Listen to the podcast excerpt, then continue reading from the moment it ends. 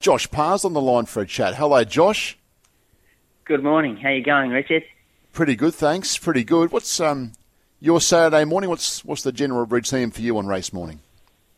Uh, pretty casual, pretty cruisy uh, Saturday morning. I uh, obviously wait for scratchings to come out and, and see where we stand there, and um, just finish off the, the last bit of the form, and and then get ready for the races. But uh, yeah, pretty cruisy, really.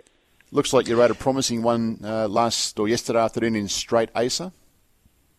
Yeah, nice horse. He he's very raw still at the moment. He uh, hasn't quite figured out uh, just uh, just to be uh, how to be the the perfect racehorse, but uh, he certainly has nice ability, and, and he did show that yesterday. You're right in saying that. Yeah, good morning, Josh, and congratulations on the week you've had. Been a, a number of winners there. You rode one for Adam Duggan at Gosford midweek on I'll Tell You Now. Can you strike again today in the midway? Your first ride for day is in race five on New Tycoon for Adam. Yeah, hi Ray. He, uh, I'd be very keen to win aboard him. I, I do have a, a nice association with that with this horse. We do we do seem to get along quite well. So I he does need to improve off his first mm. up run this preparation. Uh, however, he is an older horse now, so uh, getting him fit might just take that little bit longer. I think uh, the, the fact that he's lining up there today is, is a good sign because Adam wouldn't send him if he didn't believe he had taken uh, the necessary improvement.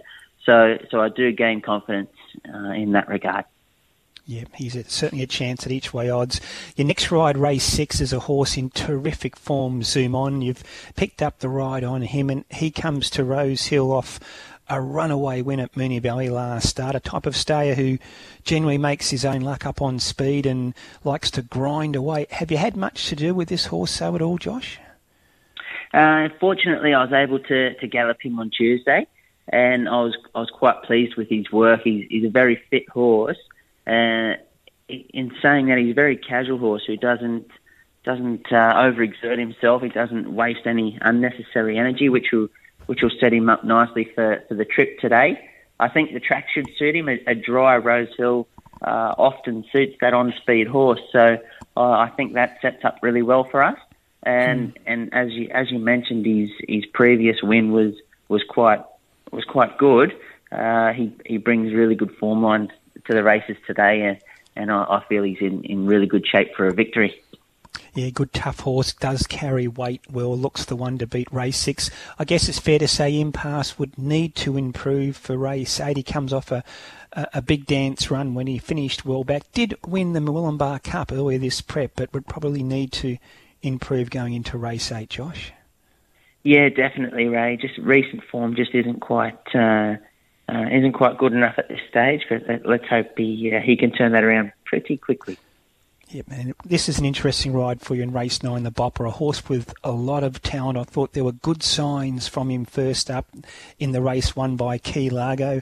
Meets Key Largo again. This is a race, of course, that I Am Me is in one of the more interesting races on the program, but the Bopper on his best form will be very, very competitive.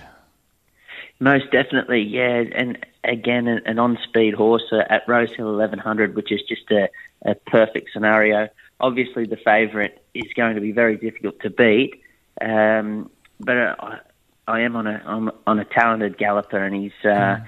uh, interestingly enough, the last time I rode him, I I wasn't too pleased with how I rode him. So uh, there's there's a little bit of redemption there for me. I need yeah. I need to uh, I need to make up I need to make up that to the connections of the horse.